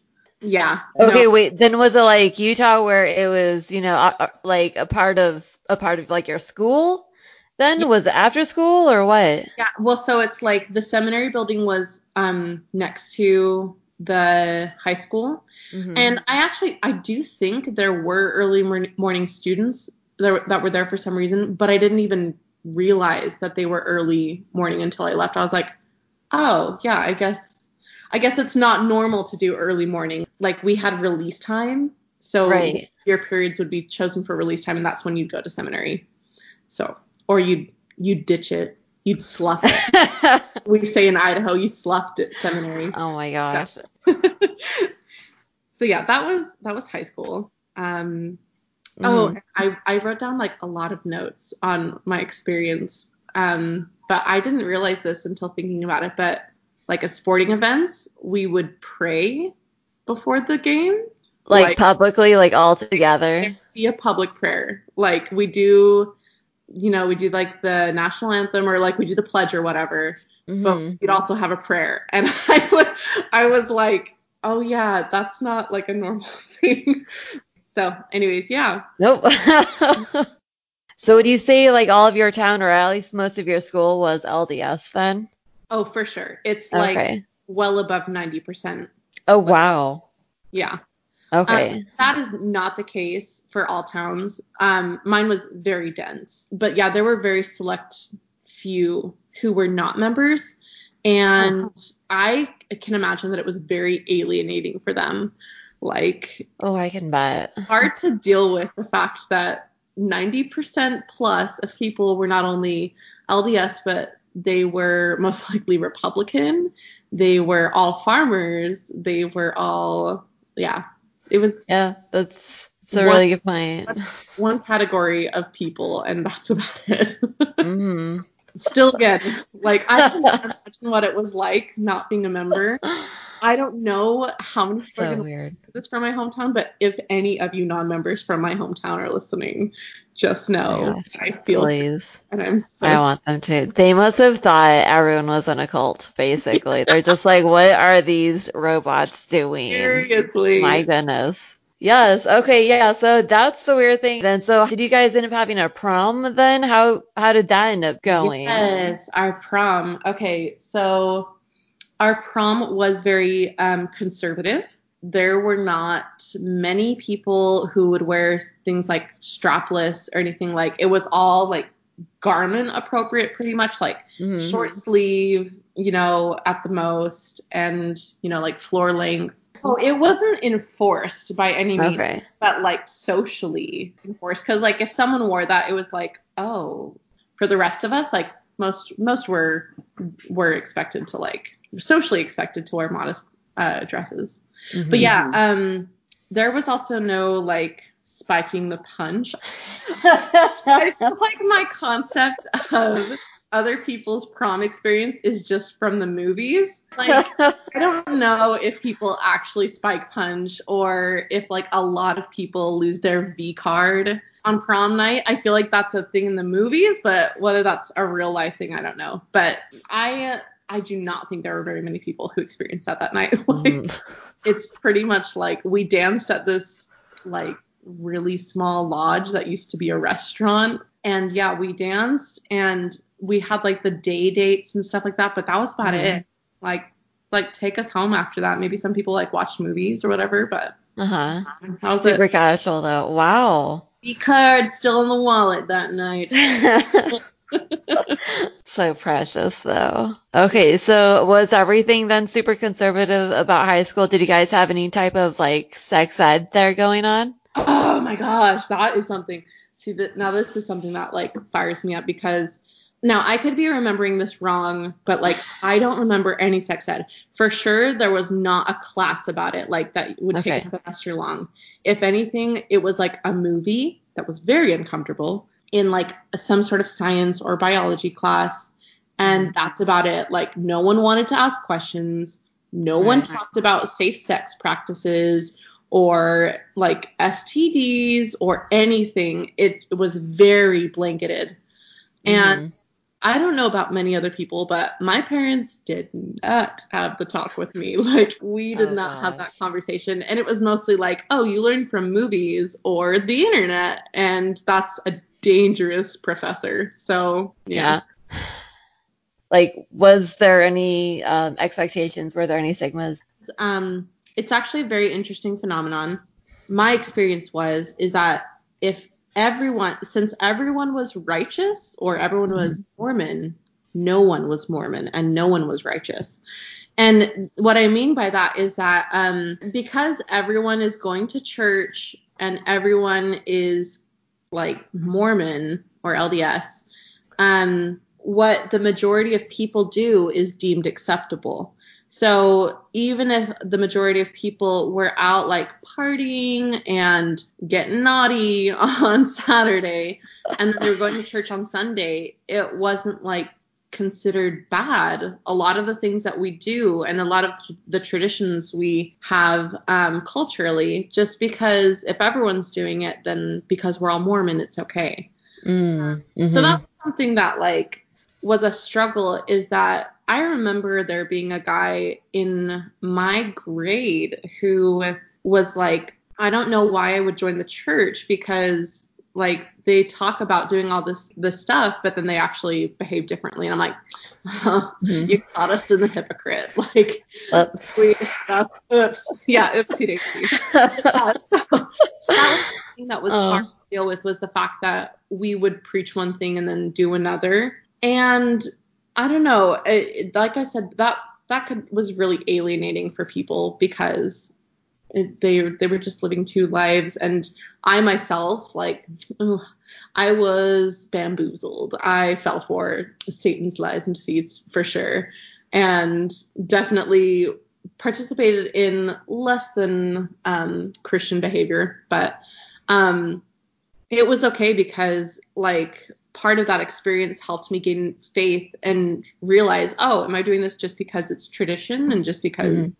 Everyone else is doing it, or do I really believe this is a good thing to do? So hmm Okay, yeah, that's definitely interesting, and it Yeah. takes time to figure that out. yeah. Mhm. So they would like physically represent that they were keeping those standards, but then they still go out and kind of do crazy things. Yeah, uh, yeah, and like there was like a, you know certain people who didn't really deviate and were really good about keeping standards and stuff like that, but there were also quite a few people who were judgmental or um or their their deal was that they would um break word of wisdom or things like that. And so it's like there was just this very blurry line about what was okay and what wasn't. And it Mhm. wasn't until I left that I was like, oh, things are not okay. That like, right, just because you're giving off the right appearance doesn't mean you're necessarily doing the right thing. exactly for sure. That's for sure. yeah, yeah, I get that. I I know what that means. I'm looking at my husband right now because I don't know if this is true for every place, but Trek is a huge thing. Oh my gosh. Do, do people do that outside of Idaho and Utah? Uh, they did it one year, I think, in uh, my San Diego stake. It's not something I have ever supported. yeah, Trek was a huge thing. Like hmm went all out. And I remember um, growing up and realizing someone said it really well on some social media account. They're like, you realize that like uh, Trek is just Mormon LARPing and role playing pioneers. I was like, Oh, that's so accurate. oh gosh. Oh, that hurts. yeah. Yes. Live your best pioneer. I'm going to stay home on my couch and watch Netflix and chill. With the air conditioning. Yes. Thank you very much. so For real. Oh my gosh. what a chapter. So, All right. I, I feel like I've gotten the answer to this, but in case you do want to uh, dive into this a little bit more, do you believe that the bubble exists? Oh, totally. 100%. It is almost physically tangible. Like if you're driving when you cross the Utah border or you You like- the Idaho border and you're like and it hits you and you're like All right. So how did the transition go from you leaving Idaho? Like, did you want to stay in Idaho? Did you really want to escape it? escape is the operative word. Um, I love my family. I love Idaho. I love my gem state, but no, I did not want to stay there. The, there is like if you like to connect with nature and um, really socially distance from people, Like Idaho is your paradise. And I do love it in that regard, like that it's so like it's literally one big national park, as is, is a quote from Parks and Rec. But like I wanted to get out. I wanted to experience diversity, experience culture, and um, have it get get a different take and mindset than you can find in southeast southeast Idaho.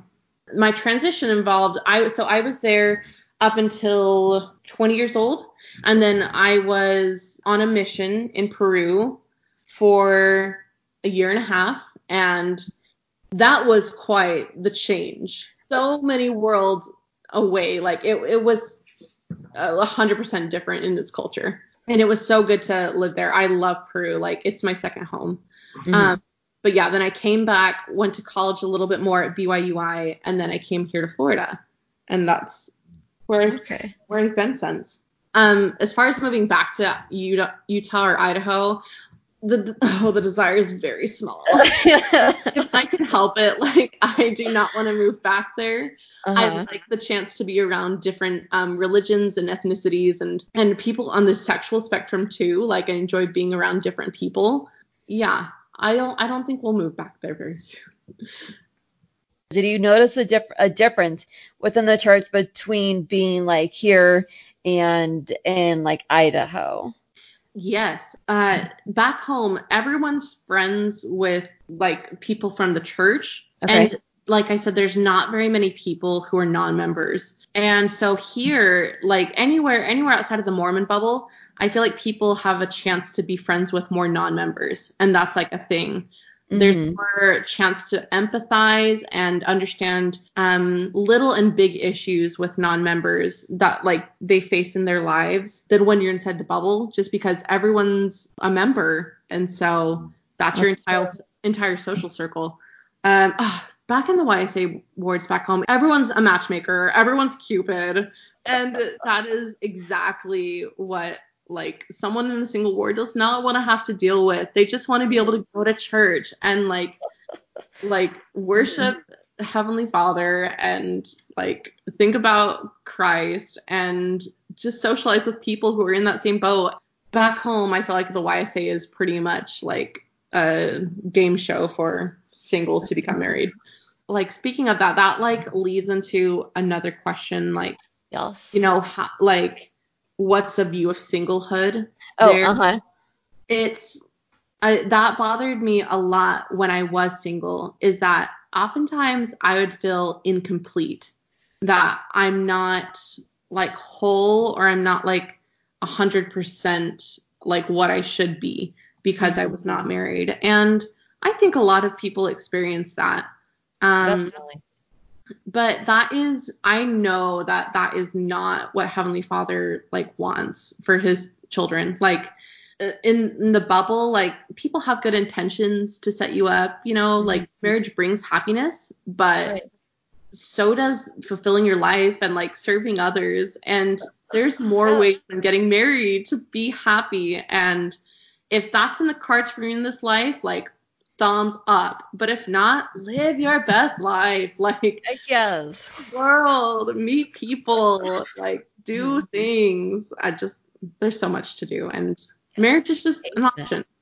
So. Exactly. It's one of the preferred options in the church.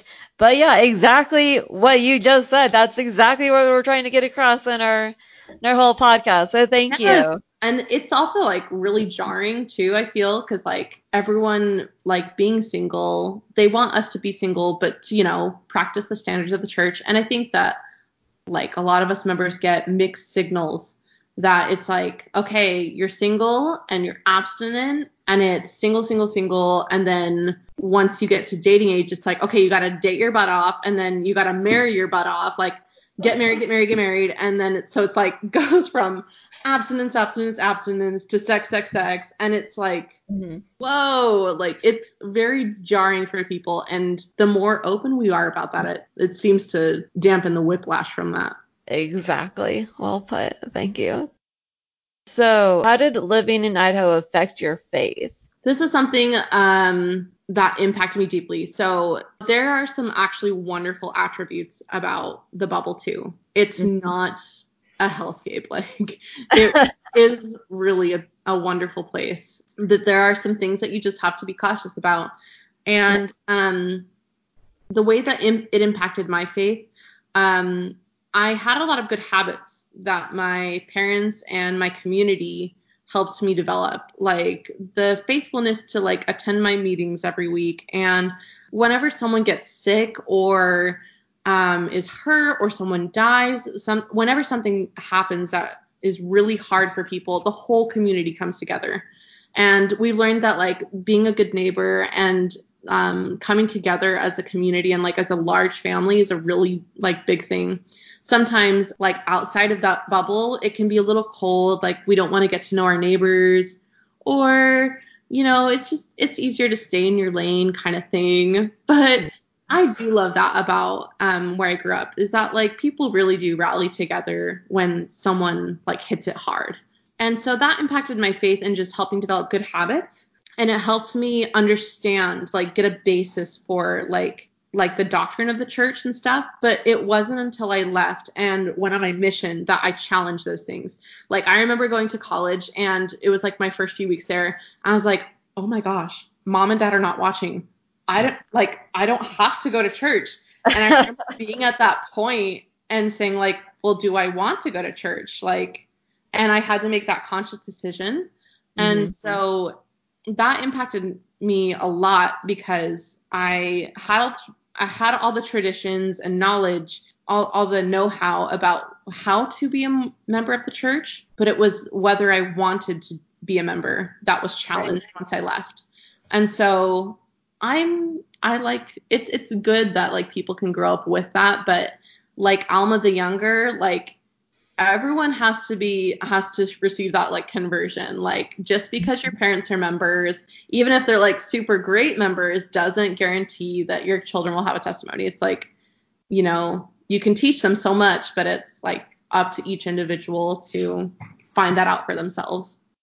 Do you think that there's anything that needs to be shared to set the record straight? The rumors are true. The bubbles exist. We need to get that on the record Oh, and within the bubble, it is true that there are some of the most like judgmental people within the bubble, but there are also some of the most strong and incredible and spiritual giants within that bubble. It is like a place of extremity. Like you you can really find incredible people inside of there alongside those that are judging most harshly for someone who may be in the bubble right now, if you're listening, or um, if you're outside and never want to go inside it, you know, just keep in mind it's okay to be in the bubble and it's okay to be outside the bubble. It doesn't matter. I used to judge people pretty harshly that chose to live in the bubble consciously.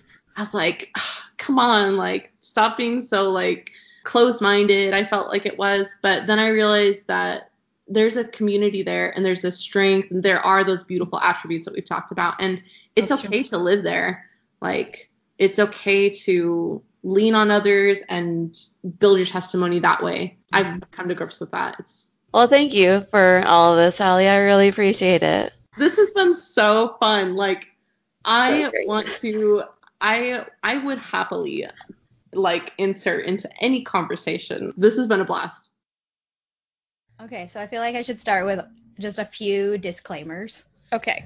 I did grow up in Boise, Idaho, which, while Eastern Idaho is very much an extension of the Utah bubble, Boise's not super. It's definitely more Mormon than most places, but I definitely had a little different experience than, say, my husband who grew up in Salt Lake. So, but then I also, my time in Utah was in Cache Valley, which is very much its own bubble. I won't say that it's not a bubble, but it is a much more accepting and loving and wonderful bubble than, okay. say, Provo, South Salt Lake, or Bountiful areas.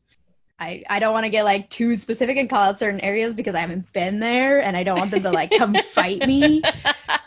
Um, but I'll there, there, are, I mean, there are little pockets, and having gone to Utah State, where most people at Utah State are from Utah, like it makes sense. It's an in-state school, mm-hmm. um, and I met a lot of people who were born and raised in in the bubble, and you can you can tell. So I don't mean to judge and I know great people live all throughout the bu- like I married one, like I married a bubbler, like and he is the most wonderful human I've ever engaged with in my entire life. Um Right that- those are my disclaimers. so first, let's introduce who you are. Okay. So I'm Kara. I grew up in Boise, Idaho, but I spent the last 10 years in uh, Cache Valley, Logan, Utah. I went to Utah State. Uh, and then recently I moved to Florida. I've been here about a year. All right. So you grew up in Boise, which means that you did all the high school everything in Boise. So what was high school like for you out there?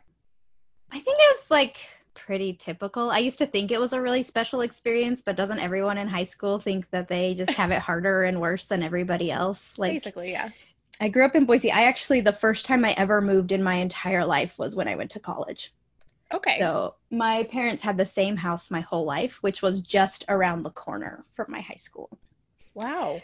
I mean, it was just it was just so convenient. Um, after school activities were really easy to be involved in. We had off-campus lunch, so I would come home most days for lunch, and I'd bring my friends with me, and we would eat. And my my parents were really involved in my life for that reason. I think they got to know my friends really well. Um, they created a space that people wanted to be in. Like we usually hung out at my house. A lot of my friends would come over until their parents could come pick them up. So if they wanted to do after school activities or anything and couldn't take the bus or didn't have a car, Mhm. they'd come hang out at our house. So yeah, my my high school was probably 25 30% Mormon. It was Okay. it's definitely a thing people knew. Like people knew who the Mormons were, um, but it wasn't so Mormon that we were still the minority. Most people just didn't care. They're like, "Oh, you're a Mormon, so okay. So you don't drink coffee? Nope. Like cool." Like they just they didn't really care. I had a couple. I did have these two guys who were. Um, they went to a church that taught Mormon classes, which I always thought was weird. Hmm. That another they were going to another church to learn about Mormon. Like I was just like, dude, like I can give you the missionaries' numbers. Like they won't make you get baptized. Like they'll just ask, like answer your questions. Um, but they would come into my English class and say things like, "Did you know that Mormons believe that Satan is the son of God?" Yeah. What do you think? Like, where did you think he comes from? He's just like this, like random being that just gets to be Satan. Like, how does that work? So, um, I did. I had a couple of tiffs like that, but it wasn't ever like strong prejudice against us or anything. It was just kind of like, oh, they're the Mormons. And since I was in choir and, and band, a lot of the Mormons are drawn to that sort of Yep. stuff. We like music. You like arts. so I always, I mean, I always had a tribe, but really my best friends in high school weren't members, and I had a lot of good conversations with them about what it meant to be a member. Um, but other than that, like people just didn't really care.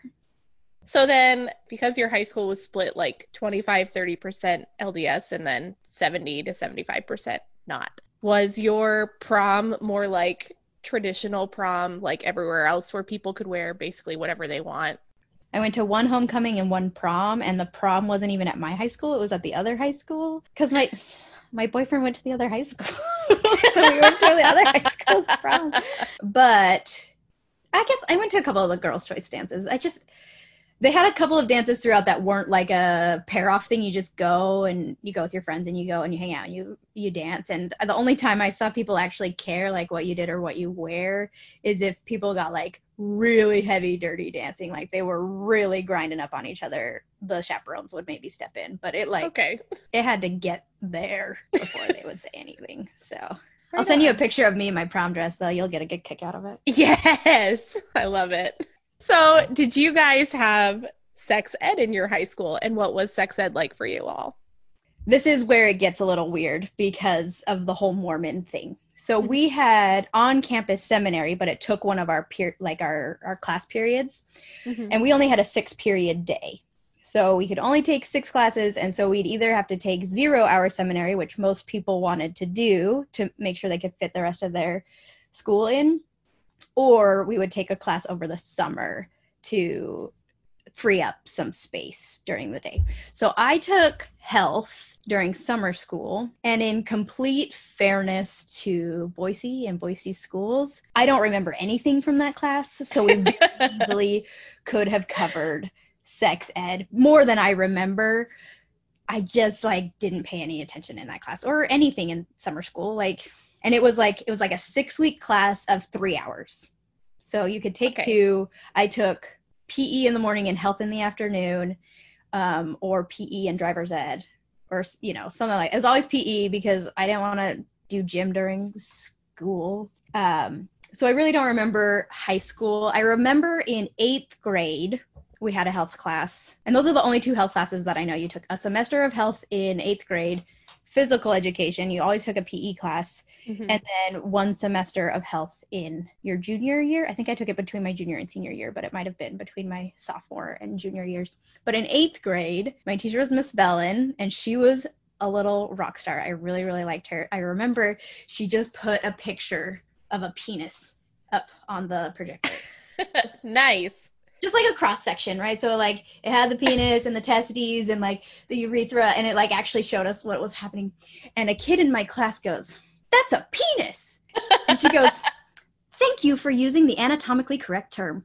And then just moved on and jumped into it. And I just remember her being like a boss about talking about penises to eighth graders when none of us wanted to. Right on. Way to go. I never did like the condom on a banana demonstration. I always felt left out when I saw that in high school movies because that was Yeah. definitely never something we talked about. Nope. I do remember talking about condoms and why it was important to wear them and STDs and how they prevent prevent pregnancy, but I don't remember any other birth control options ever being discussed. Um, I don't remember ever feeling like it was targeted, like it was like my responsibility as a as a woman to make sure I didn't get pregnant. I don't remember having those feelings like I've heard other people talk about with their experiences at school. Talk about church in a minute. It wasn't it probably wasn't the most robust sex ed, but I really I knew that you don't do that if you don't want to get pregnant. Like I felt like I'd been given some good resources. That's good that they at least covered like some things instead of just being like abstinence, abstinence, abstinence, and Right. if you have sex, you will die. So Right. like that is really good that they actually covered something. So you said that you felt differently learning about all of this stuff at church. So tell me about like church experience out there.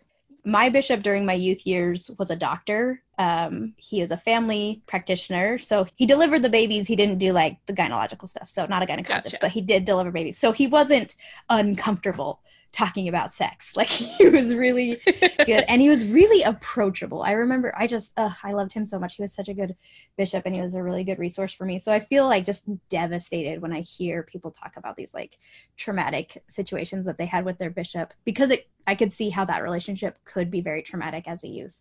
I also had just like really sex positive parents. Um, I wouldn't say that they were like, go have sex, go have sex, but I remember one day there was a bench, a bus stop uh, by our house that had a bench that said, pregnant, need help. And I turned to my mom. I had to have been like 12 or 13. I knew what sex was, but it was still gross. Like the idea was still gross. So I had to be like, yeah. in that age, right? Um, and I said, who would even want to have sex anyway? That's so gross. And my mom was like, when it's with the right person, it's very nice.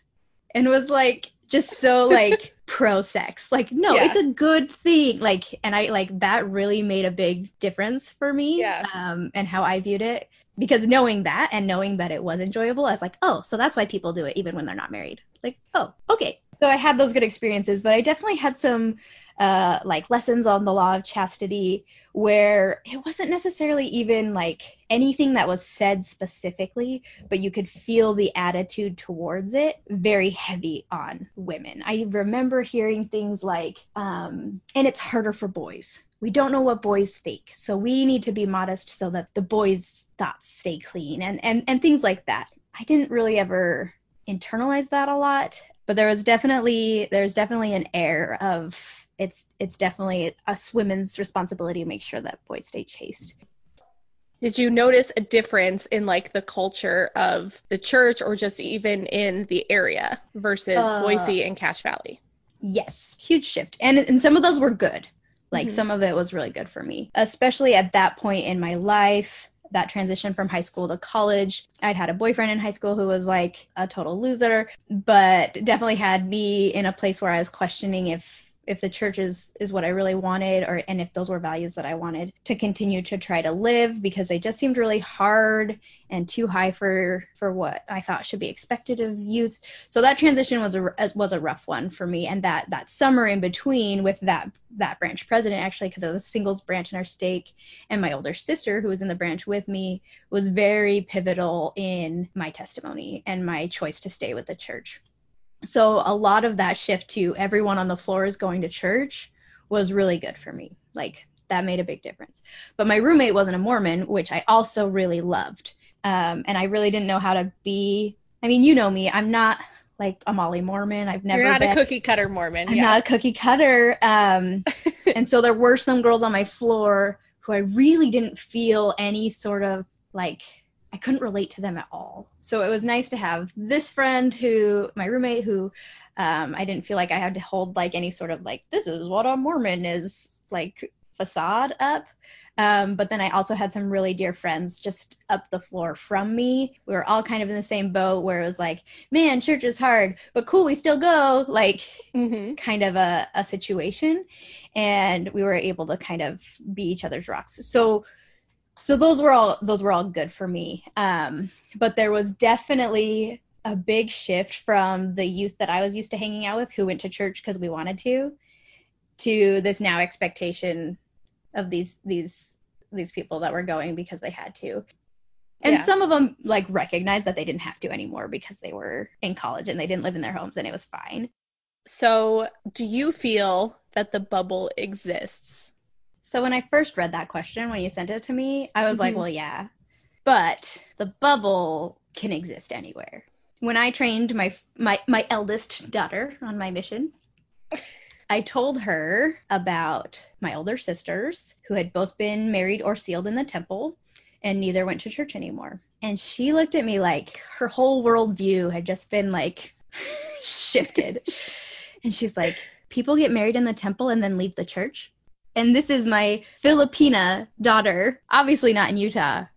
And I felt more in the Utah bubble in that moment than I did at Utah State. Wow. Okay. So, yes, is there more of a bubble in Utah because a lot of other families are kind of doing it?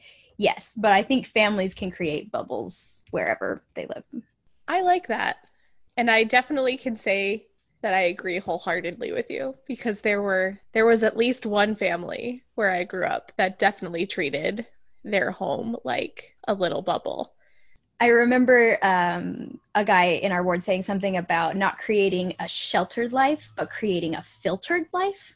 And I always really liked that kind of image that I want my kids, and especially, I mean, now that like that's a real tangible thing. I've got my one daughter, she's only two, but I want her to know what the world is like and still be able to choose the good and what she wants. Um, and I fully accept that that might not be the church, but if she's finding the good that she wants, that's what I want for her. And I would hope that it's with the church, um, that she finds the peace and refuge that I have found. But I also accept that that's not what a lot of people find at church and that that's okay too. I like that. I think that's an important thing to remind people of because we sometimes forget that like our spiritual journey is not the same as everybody else's spiritual journey and that we have these unique spiritually defining moments but like they define us in different ways. So like you need to be okay with whatever someone chooses because ultimately we've been given agency and this opportunity to choose everything for ourselves and to do what's best for ourselves and not what's best for other people. Exactly. Yeah, yeah. So I think this is where um, I ruffle a lot of feathers at church um, because it's very clear to me in the plan of salvation and how things were laid out that the first and foremost, most important thing in God's plan was agency. It was not obedience, but it was agency and the ability to choose. So my job as a parent and as a leader is to teach my my girls that that's what I have stu- stewardship over right now. I'm uh, the young women's president, and I, you know, have a daughter. So my job is to teach my girls how to seek revelation and make decisions based on what they feel is best for them through counseling with their heavenly Father. That's my job. It is not to teach them how to wear their shorts below their knees or to make sure their shoulders are covered before they go to volleyball practice or um, I don't know, to not do things with boys because that makes you bad. like it is Yeah. my job to teach them how to receive revelation and to build a relationship with their heavenly Father. Very well put, Kara. Thank you. Thank you. How did living in that area impact your view of being a single person as well? At one point in my life, thinking that I would never ever go on a mission because they were for ugly girls who couldn't get married. I'm not gonna lie, that's what I used to think too. and that's coming from living in New Hampshire. Yeah. Okay, Yeah. well, so we're both awful. Yeah. Um, we both ended up serving, and neither of us are ugly. no. Um, and I did have the opportunity to get married before I went on my mission, and I didn't. So obviously that perspective changed. I don't think I ever really thought that being single was bad. I definitely knew that I didn't want to be single. My only goal was getting married. Um, which is silly in hindsight that's silly but it definitely like that's definitely where my brain was was it was about getting married like i can honestly say i never even considered what my life would look like if i hadn't gotten married i never thought about having a real like career um, i shaped my entire life on the condition of getting married and having children it's not how i currently view it but definitely i, I definitely thought i would never need to go on a mission because i would definitely be married and we would just have babies and that's what I would do with my life. All right. So now, before we wrap up, is there anything that you think needs to be shared to set the record straight about growing up in the bubble? Yeah, it gets a bad rap. Like Utah gets a bad rap, but I will say Cache Valley is my favorite place on the planet, and I would go back in a heartbeat if what Nate and I really wanted to do with our lives fit with what opportunities were available in Cache Valley. I think we would definitely set up shop there. So Mm-hmm. it is a good spot. It doesn't matter where you are. It depends on the values that you set for your family um, and how you parent. And that really dictates whether your children will thrive in the bubble or out of it. Like wherever you are, it's hard. It's hard to be a Mormon. Like it just is. Yep. God did that on purpose. he made it hard um, because because learning happens in the struggle. So so it's important that it's hard and it's it's hard everywhere. It's not going to be easier in Utah just because more kids are living the same principles that your kids are. It's not easier. It's not Happy Valley. There are a lot of things that are a lot harder. I would say that it does create an unrealistic expectation of what the church looks like. And I think a lot of people in Utah forget that the church is a global church and that the issues that they're facing in their wards and their stakes and in their congregations looks very different than what it looks like outside. We have really good friends that are from this area, and they say there's nothing more annoying than the Utah Mormon Savior complex where they come in and they're like, we will make this like Utah. And I've had to really catch myself and be careful not to try to do the same thing. Everyone, but especially in the bubble, could use a healthy dose of stepping back and remembering this church is a global church. It's true everywhere. It's not the same everywhere, but it's true everywhere. And uh, a lot of times it's better in other places. That's true. Right on. Well, thanks for doing this with me, Kara. I appreciate You're you. Anytime. You know I support your podcast endeavors. I support all your endeavors, but particularly your podcast. All right, and we're back from listening to the awesome interviews that we recorded. Those were great. Those are very good.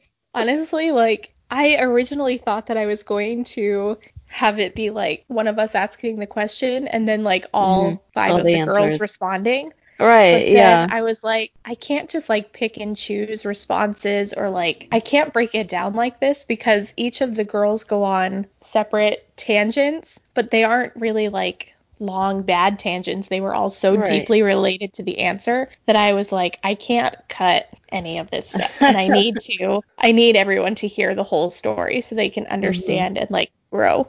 I mean, obviously I cut a lot of things because some of our conversations with the girls were like an hour and a half long.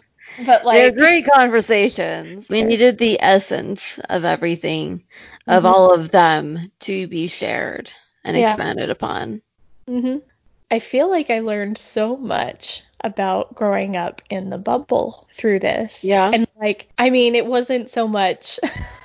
I mean, you can tell in at least my two recordings how shocked I was at a couple of things. I had to mute my microphone at one point because I was like about to start because I was like, oh my gosh. So, Oh no. but aside from Mhm. the shocking, I can't believe this trope is true stuff that happened in the interviews, it was really nice to hear that, like, even though they grew up in the bubble, they didn't feel like they should coast on somebody else's testimony. They still felt like they needed to find their own footing, Mhm. and they found ways to do that on their own. Agreed. That was definitely one of the strongest points that I gathered from all of those interviews that like they noticed that it definitely could happen, but they realized how important it was that whether that no matter where they lived, that they need to have their own testimony and to be able to stand on their own two feet. I mm-hmm. loved that. And I especially loved how they were saying how they wished that growing up out there, and even now, that someone had talked about being single as an older single adult.